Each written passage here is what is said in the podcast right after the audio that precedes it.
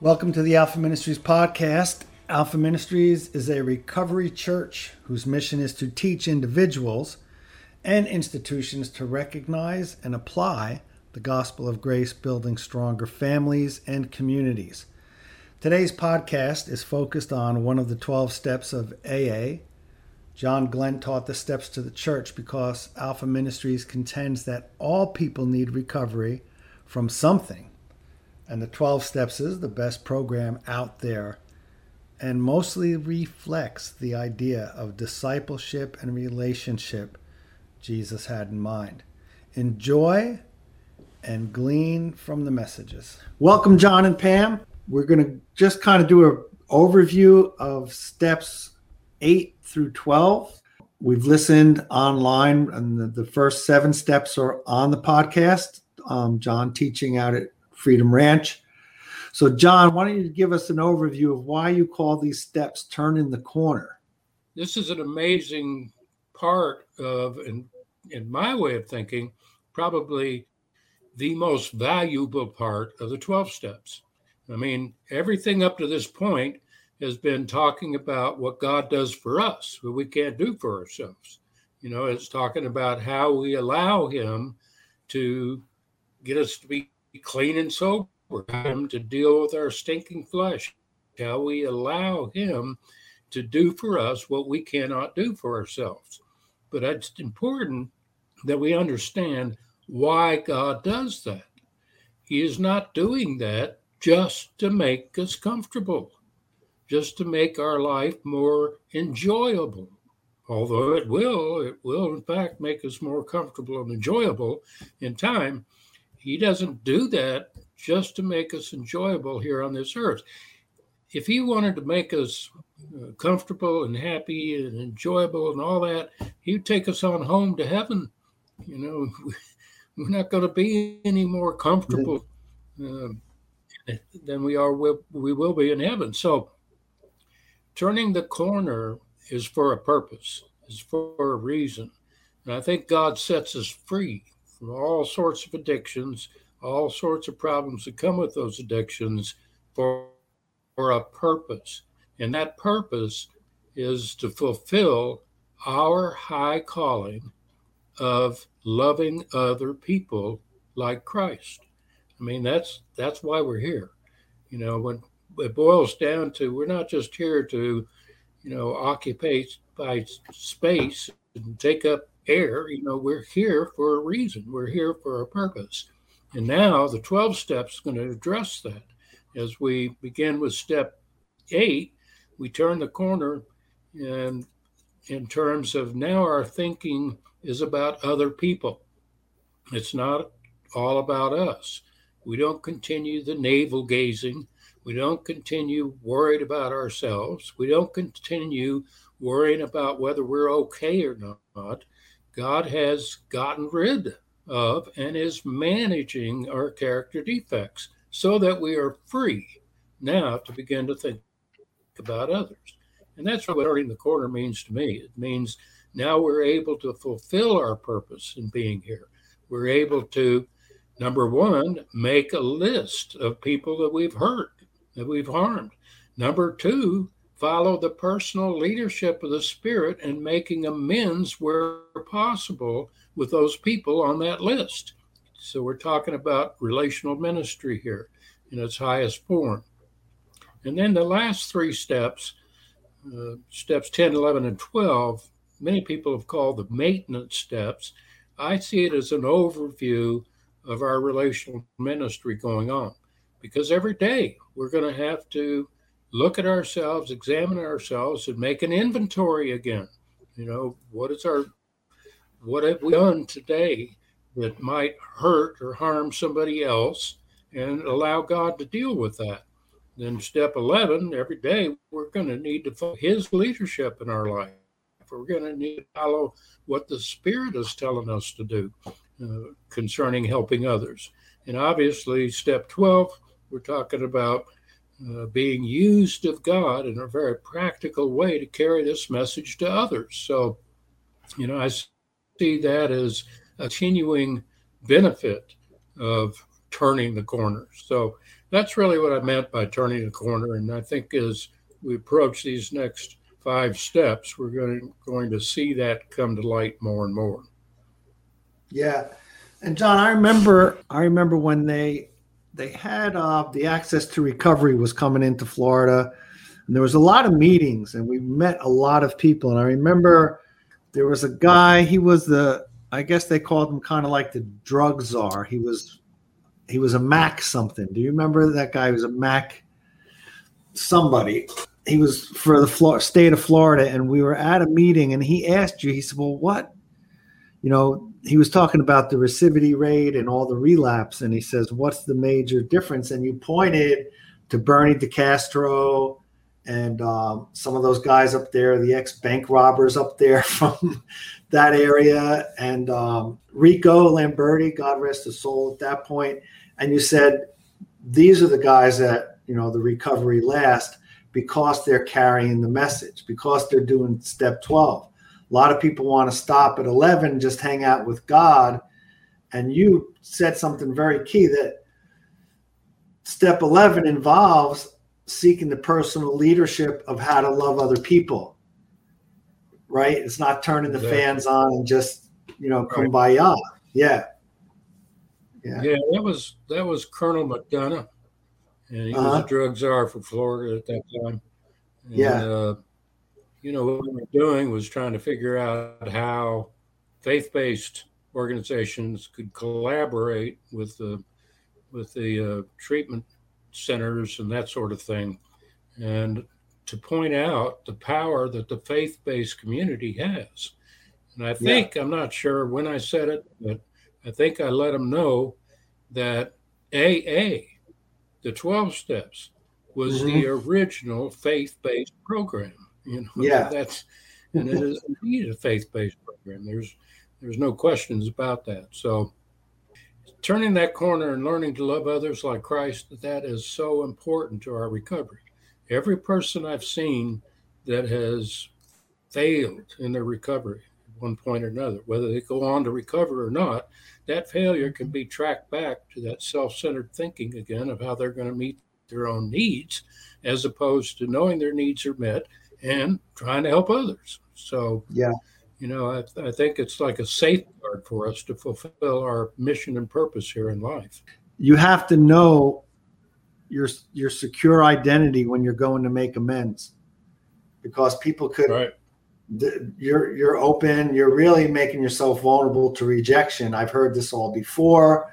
I mean this the, the guys from the the next step center i remember when they talked about going to the people some of them right. parents who've heard it heard it before you know i've heard this before you know but it, you know it's different now and, and their fear and rejection they have to know that you know that security in christ that you're not rejected you know, God hasn't rejected you. Everyone else can, but you have to know that you're really okay with God because it's it's it's scary. I think, you know, for me when I did it, you know, I was I had to go to people that were still stabbing me in the back, but I I hurt them too.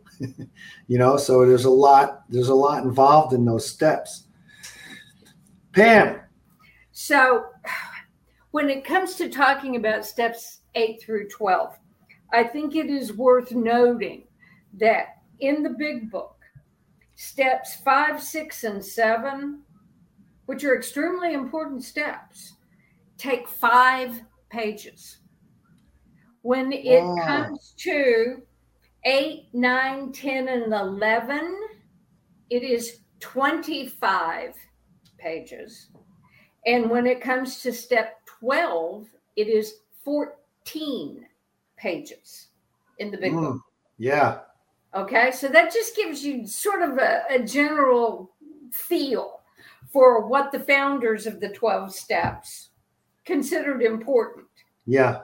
Um, and what was not, what was, what needed an explanation, what wasn't just like going to be obvious. Okay. They, they, they didn't waste the space just because um, they really felt like it was it was going to take that kind of explanation.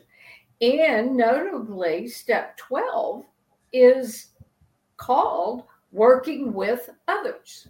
That's the name of the chapter uh-huh. um, for step 12.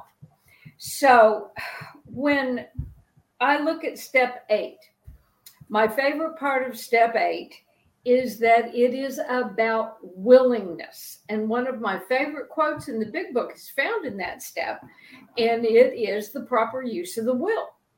I, is that our proper use of the will is to help us keep our eyes focused on that relationship with God. And it is frequently discussed in meetings that step one through three is about our relationship to God Steps four through seven is about our relationship with ourselves. And steps eight through 12 is about our relationship with others. Now, the big book on page 77 says that our real purpose is to fit ourselves to be of maximum service to God and others. I, I personally also like Richard Rohr's take on this where he mm-hmm. says that one of the primary purposes of step nine is to make it easier for other people to love us. He, he spends some serious time talking about the imposition that the resentments that we cause takes on other people's lives Mm-hmm. And that step nine is about removing those barriers as far as our part in that goes. Came to Believe program calls steps 10, 11, and 12 living in the go. And I really like that um, idea of what steps 10, 11, and 12 are all about. Mm-hmm. That it is about continuing, continuing, continuing to take personal inventory um, when we are wrong, promptly admitting it, establishing that daily discipline, whatever it looks like for the person.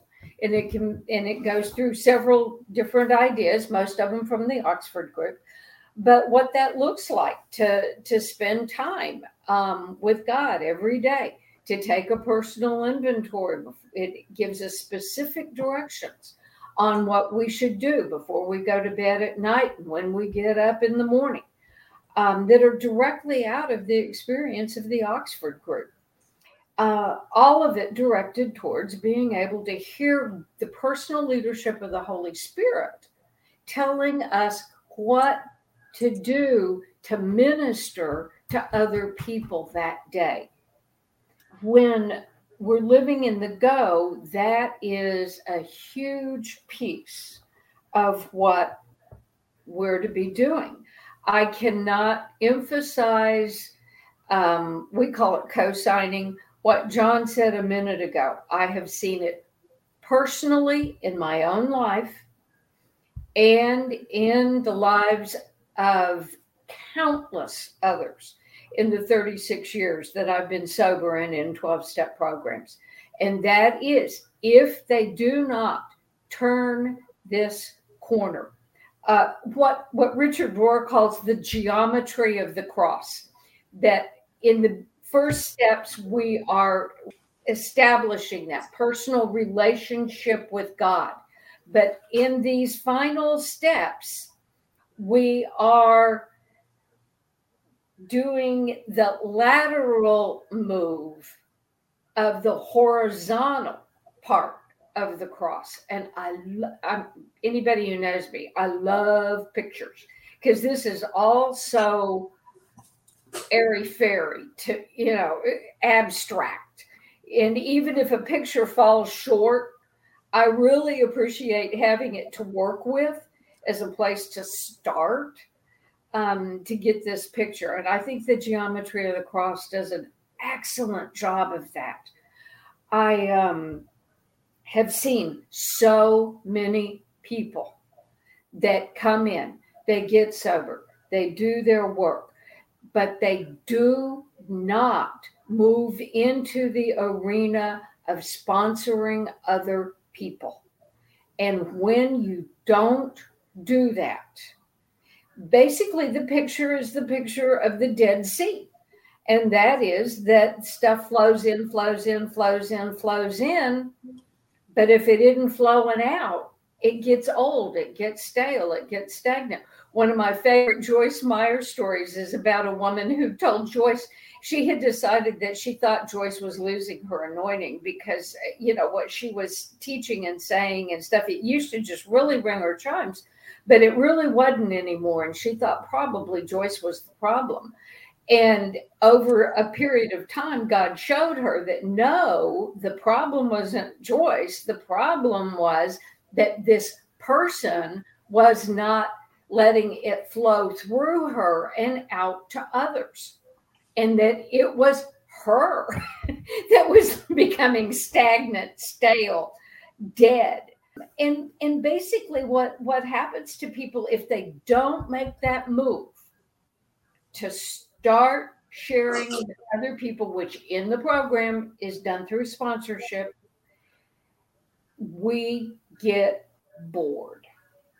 I, I figured out one time, and I, it was a long time ago, that I have attended probably somewhere in the neighborhood of 5,000 12 step meetings in the years I've been doing this.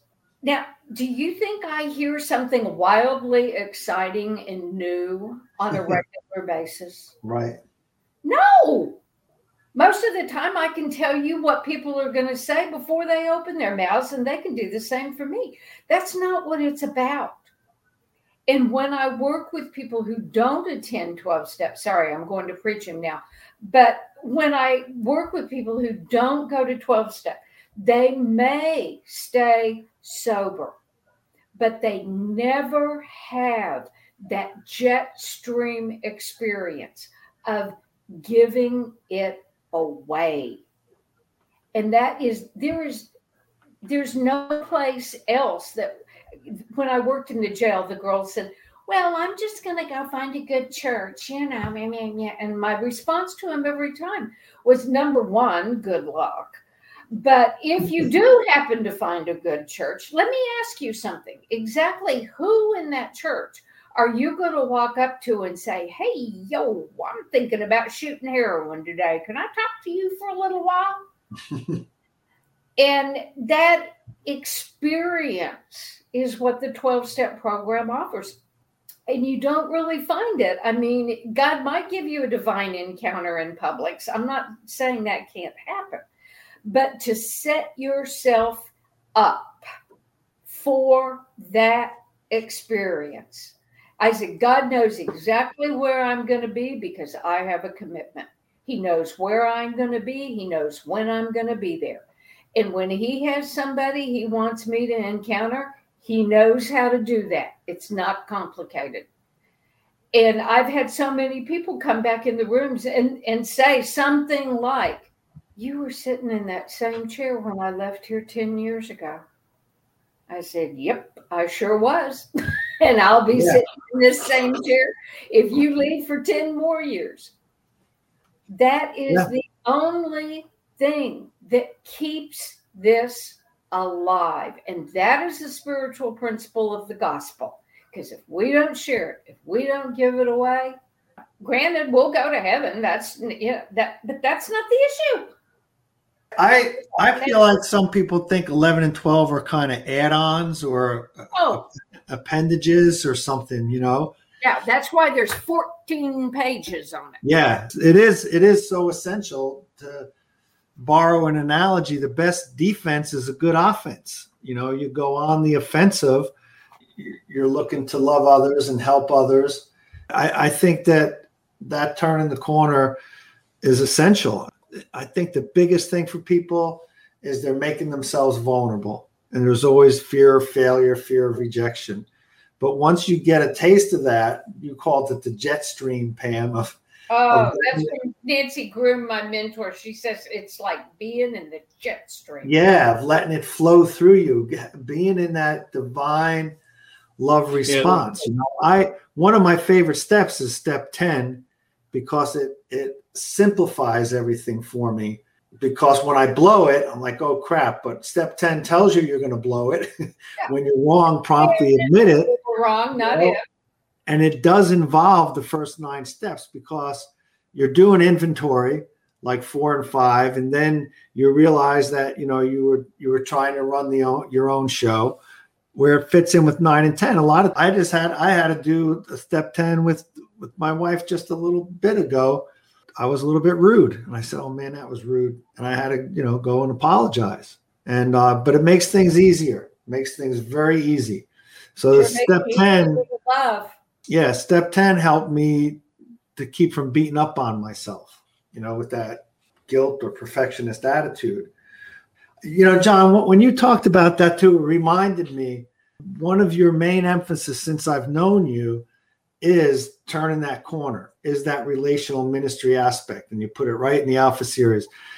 I went to this conference that is probably right right with us every step of the way with as far as the grace message and the new covenant and they had a, a three day weekend conference it was beautiful and what it proved that you were okay, that you were secure in God's plan, significant in his love, that you know you have this security, this new identity in Christ, you're dead to sin, you're alive to God.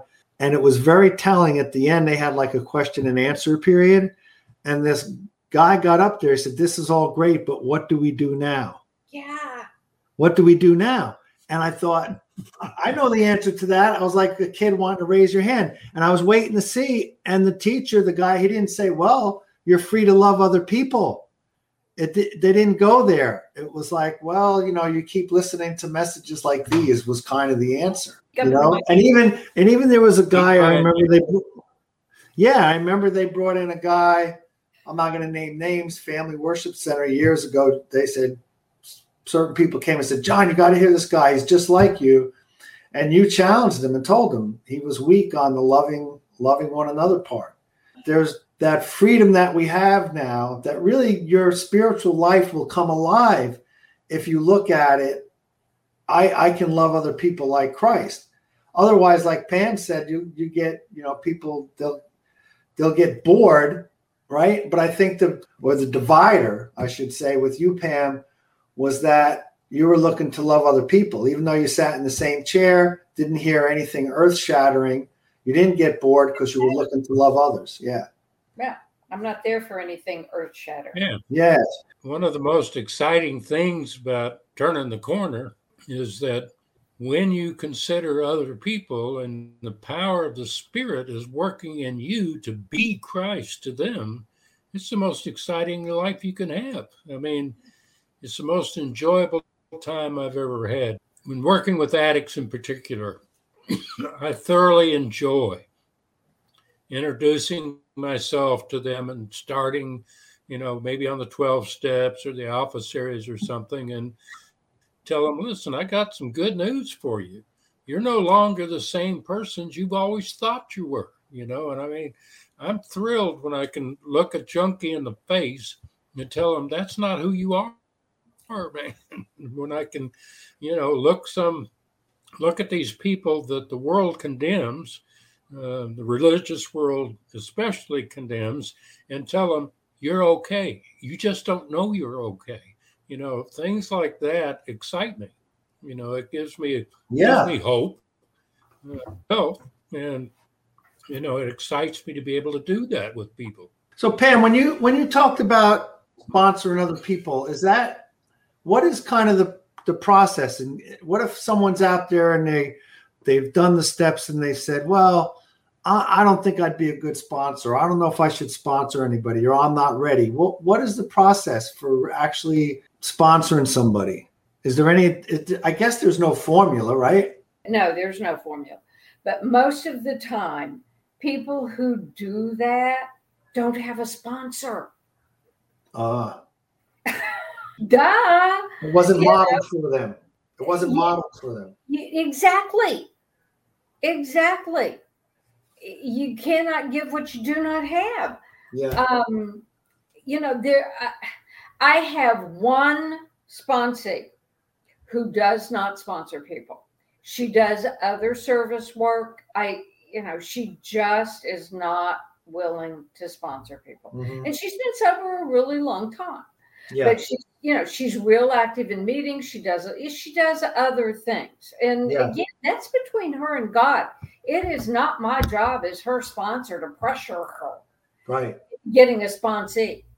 Yeah. Um, but and and I'll just pick on me. I during the years that I worked at the jail, I that was 15 years. I did not sponsor a newcomer during that time. I had it up to my eyeballs with newcomers. Okay. I didn't do it. yeah. Um, but after I retired from the jail, I still wasn't doing it. Yeah. And um, when I had I had sponsees, but they were longer term sobriety people. Well, during COVID, one of my favorite people in the program and a board member for Wits End now, we started an online meeting. And we there was just a group of us, you know, and online, just like, okay, and what do we, and so I said, what are we going to do? And Danielle said, why don't we read the big book? And I'm like, oh man, all right, yeah. We started through the big book, and I start crying. It changed my life. I I started sponsoring newcomers again. I started taking them through the big book, and it changed my life when I read the big book with other people. And again, everything in a 12 step program is basically a spiritual principle.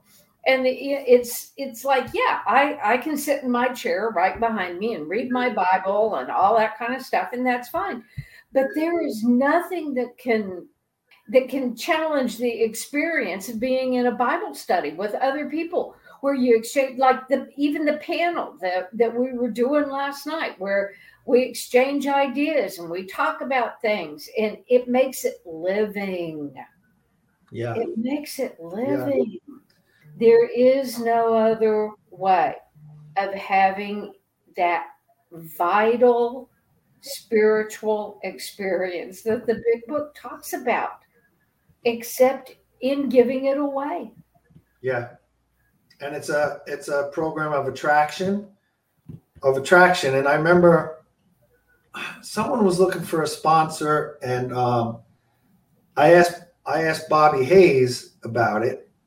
He's, he's he's over here in the aa community for a long time in Stuart area. Still is. he said, he said if someone's looking for a sponsor tell them as they go to meetings look for some somebody that has something you want right. and go ask them to be your sponsor. You know, and that's kind of the way it was with me.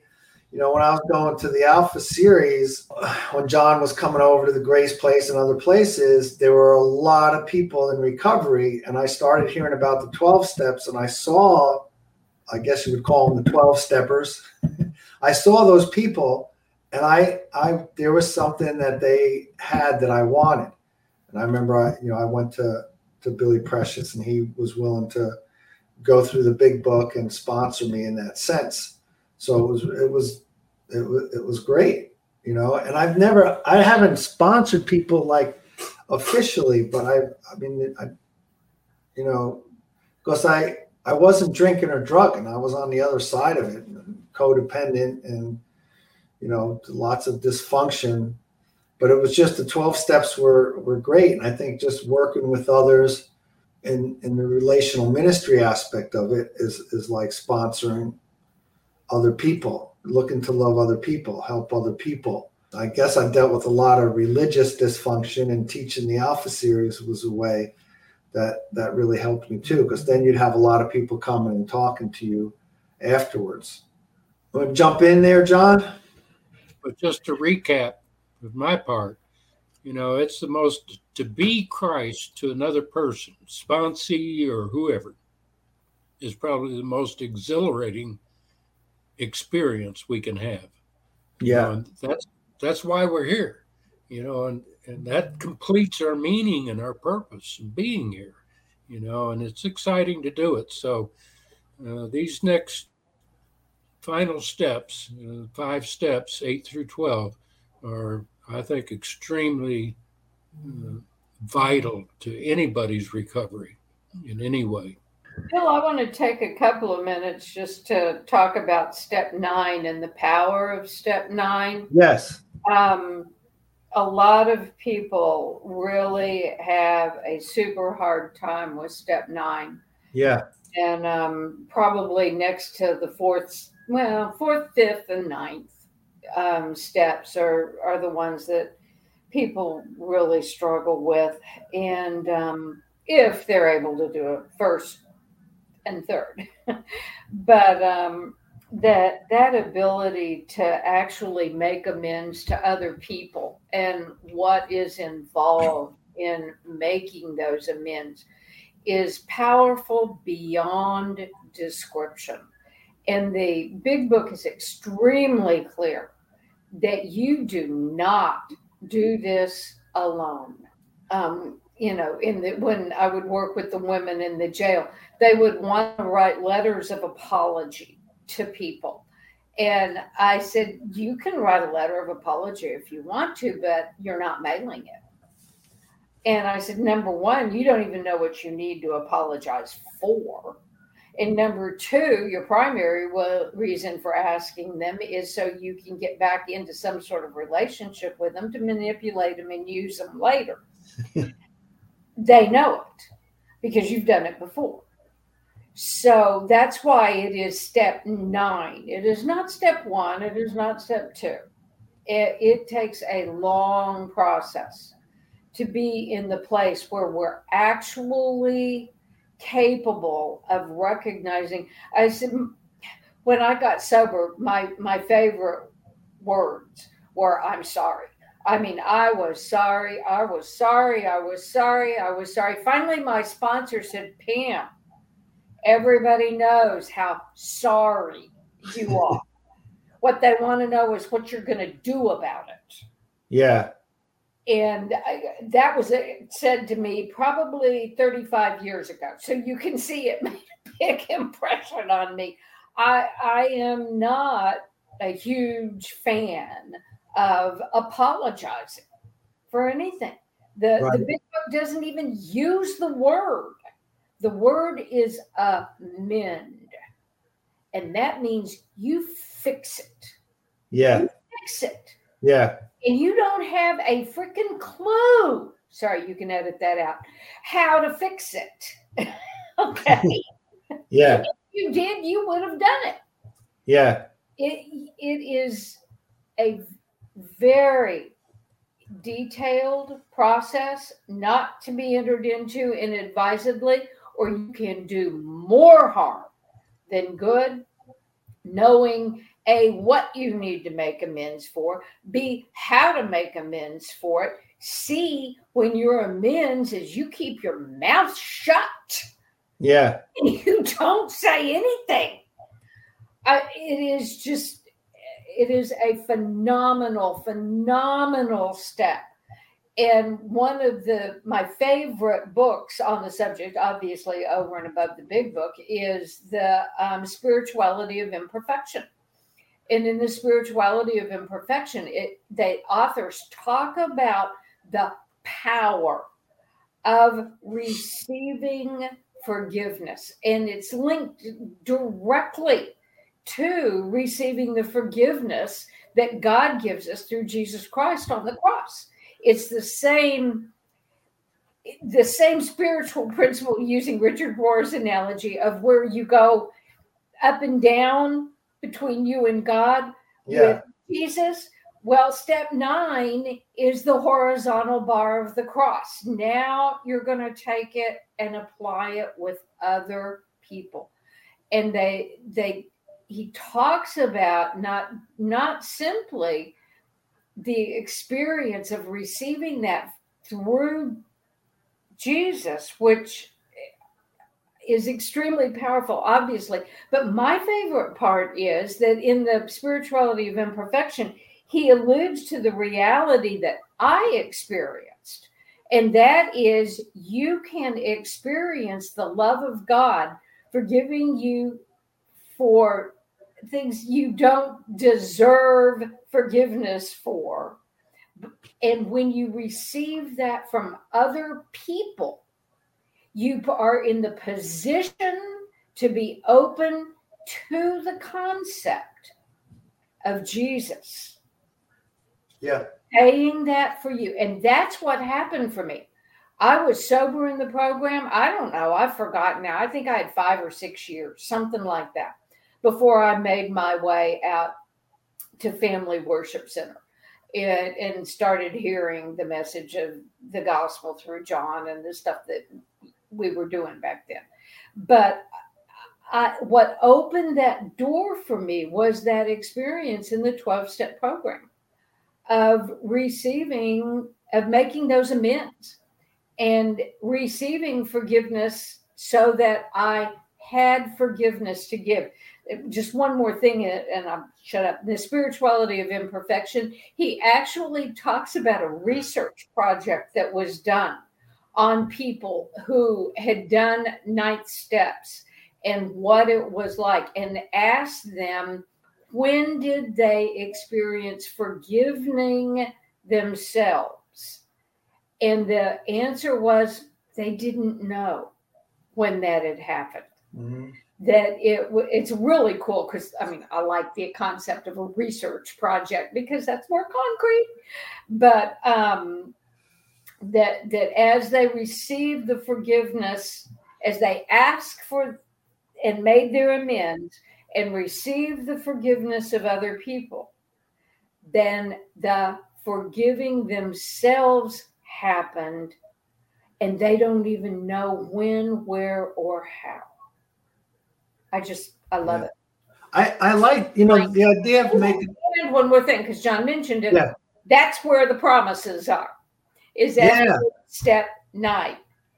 After step nine, Right.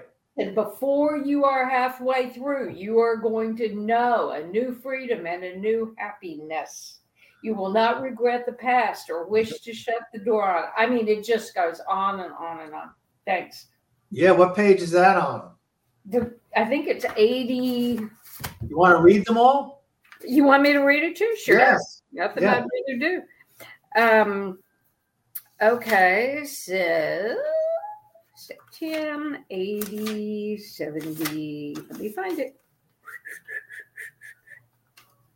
Um, 8 9. Ah, page 83. I was close. Yeah. It says, it, I love this. I love this. Page 83. I was close. Yeah. It says, I love this. I love this. Listen to this. Yes. If we are painstaking about this phase of our development. Early, early, early in the big book, it tells us half measures avail us nothing. Zilch, zero, nada, nothing. It says if we are painstaking, that means it's going to hurt. Okay. If we are painstaking about this phase of our development, we will be amazed before we are halfway through. We are going to know a new freedom and a new happiness. We will not regress the past nor wish to shut the door on it. We will comprehend the word serenity and we will know peace. No matter how far down the scale we have gone, we will see how our experience can benefit others that feeling of uselessness and self pity will disappear. We will lose interest in selfish things and gain interest in our fellows. Self seeking will slip away. Our whole attitude and outlook upon life will change. Fear of people and economic insecurity will leave us we will intuitively know how to handle situations which used to baffle us. We will suddenly realize that God is doing for us what we could not do for ourselves. Are these extravagant promises? We think not. They are being fulfilled among us, sometimes quickly, sometimes slowly, they will, my next favorite word, always, always materialize if we work for them.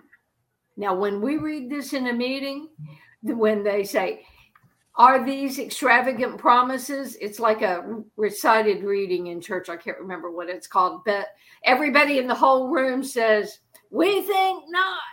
And then they say, they're being fulfilled among us, sometimes quickly, sometimes slowly. They will always materialize if we work for them. And the whole room goes, work, work, work. yeah. Ah, I love my 12 step program. All right. yeah. I, Thank you. No, I like those promises. And it reminds me, and I like what you said about um, in step nine about the apologize part. Yeah. It reminds me that I had there was a um, vice principal of our school, and instead of punishing the kids, what he started to do uh, for especially the kids that were disrupting, right as the kid was sitting in his office, he'd call the teacher and say, "Listen, I got, you know, I got John Glenn here in my office. You know, how much? Just give me a ballpark figure of how much time he wasted for you in class." The teacher would say, I don't know, 10 minutes, whatever. He goes, Well, he's going to give those minutes back to you. He's going to either grade papers for you, clean your room. He's going to do something so that you have those 10 minutes back. And it was, that's more of a mements. That's more of fixing it, right? So I started kind of doing some of that with my kids. And I remember my oldest daughter once said, Why don't you just punish me? right? Just spank me and give it right. Just punish me because I said, well, you're going to have to, you know, whatever it was, you're going to have to to do this to make up for it. Maybe you can. And there, you know, there was ideas that I had, like some practical consequences, but really a way to make amends.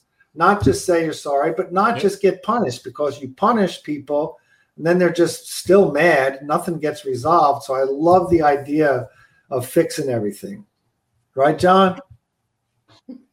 That's the uh, concept is known as restorative justice.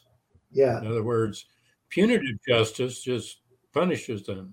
Restorative justice restores not only the perpetrator, but also the people who are their victims. So yeah, you know, it's it's it's a whole whole application there really of that nine is about. You know, yeah, there's a lot of personal responsibility. Yeah, there's a lot of personal responsibility in that rather than just getting punished. There's okay. you got to really own your stuff. right. So now you got to yeah, now you got to do something. You know, yeah, it's not yeah. just talk. Now you got to do. Yeah, yeah. And I like what well, you, and- you said about I like what you said about the, you know, the the whole idea of those promises of step nine. You know, I know everybody's read the big book in the group. They're going to say, you know, are these promises extravagant? We think not. I know they understand that, but the problem is they think they're extravagant. They think they're too good to be true. They're thinking that you know, they can't can't achieve that, but what they don't realize, and I think this is the importance of turning that corner, what they don't realize is the power behind that comes from the spirit. In other words, you know, to them, you know, to the founders, they were relying on that one phrase God has begun to do for us what we couldn't do for ourselves. And that's where the power is coming from. You know, it's not them change themselves, it's God changing them and God empowering them to actually love others. You know, I, I've seen this repeatedly in the Alpha series. You know, I have people that will take the Alpha series over and over and over again. Well, there's nothing wrong with that while they're trying to learn, because I understand it's pretty complex uh, and different uh, concepts in the Alpha series. But after a while, I began to see these same people taking the Alpha series over and over again are still trying to learn that they're okay. And the reason they're taking it over and over again is because they're not out teaching it to somebody else. You know, yeah. when I see them take the Alpha series and teach it to somebody else, and I say, oh, they got it, you know. But until then, now they're just repeatedly trying to understand it for themselves. And that's kind of yeah. where the 12 step. And I know, ahead, I know in, I know in that when I started teaching it, I learned even more about it. I was really yeah. teaching myself, you know, I was learning. Yeah. Yeah. And that's what it is. 12 steps, you're going to learn them. There's no, you don't have a choice. You know, you're going to practice them because you're teaching them. Mm-hmm. Yeah. And that's, that's where the power comes from. If people just take that little bitty step of faith and go out and, like you said, sponsor someone, Pam, or, or seek to carry that news to someone else, that's where the power is going to come from. That's why we're here. You know, that's the meaning and purpose of our lives here. So, you know, it's not only powerful, but it's exciting. Yeah. Yeah. And it's, I mean, I, I love the compatibility of the two, of the Alpha series and the 12 steps, and, you know, the whole Journey to Freedom program. And, you know, for people that are listening, um, this is your first time hearing, um, about any of this, you can always you can contact um, John, Pam in the emails in the show notes and things. Um, want the audience to know that that they're that you're available, that we're available to to lead them in the right direction. So Pam, you still you still go to meetings, right? Absolutely. Right. So, you know, because I've heard. My group is the Wednesday noon women's meeting in Fellowship Hall in Stuart. If anybody wants to find me, I will be sitting in the front. now, when you mentioned the girl that, you know, she didn't want to be a sponsor, but she did other types of service work, um, I often remember um, guys that would for a long time the next step center that they taught the steps but they wanted them to come to um, over to our place on Kanner Highway. And we taught them the alpha series. Um, i noticed there was one one guy who just did like he wanted to go. He would make the coffee. He would clean up afterwards. And one time I said to him, I said, you know, I'll, I'll get this. You know, you could, you guys could, you could take off because you know everybody was walking out to have smokes or whatever. He goes, no, because this is part of my recovery, because this is part of my service work. So he did the coffee every night, set it up, and then broke it down and washed, you know, through all this, washed everything. Well, and one of the things that I think is really important to understand in that kind of thing is that a lot of times it, it may not be sponsorship, but a lot of times some of the best conversation in ministry goes on around the coffee pot. Uh-huh. the, the person who's actually making coffee, you're less threatening okay and uh-huh. people will come up and they'll have they'll be getting a cup of coffee. So you know and and and talk to you during so it it yeah that and this they call it the smoke pit right? kind of rigid box type of thing.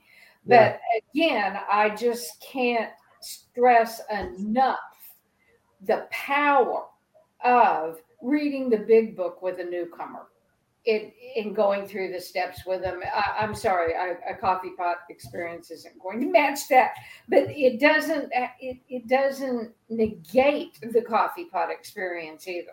Thank you again for listening. If you want more access to Alpha Ministries teaching, you can like us on Facebook, subscribe to our YouTube channel, and visit our website. All times and dates for services and other events are on our website listed in the show notes.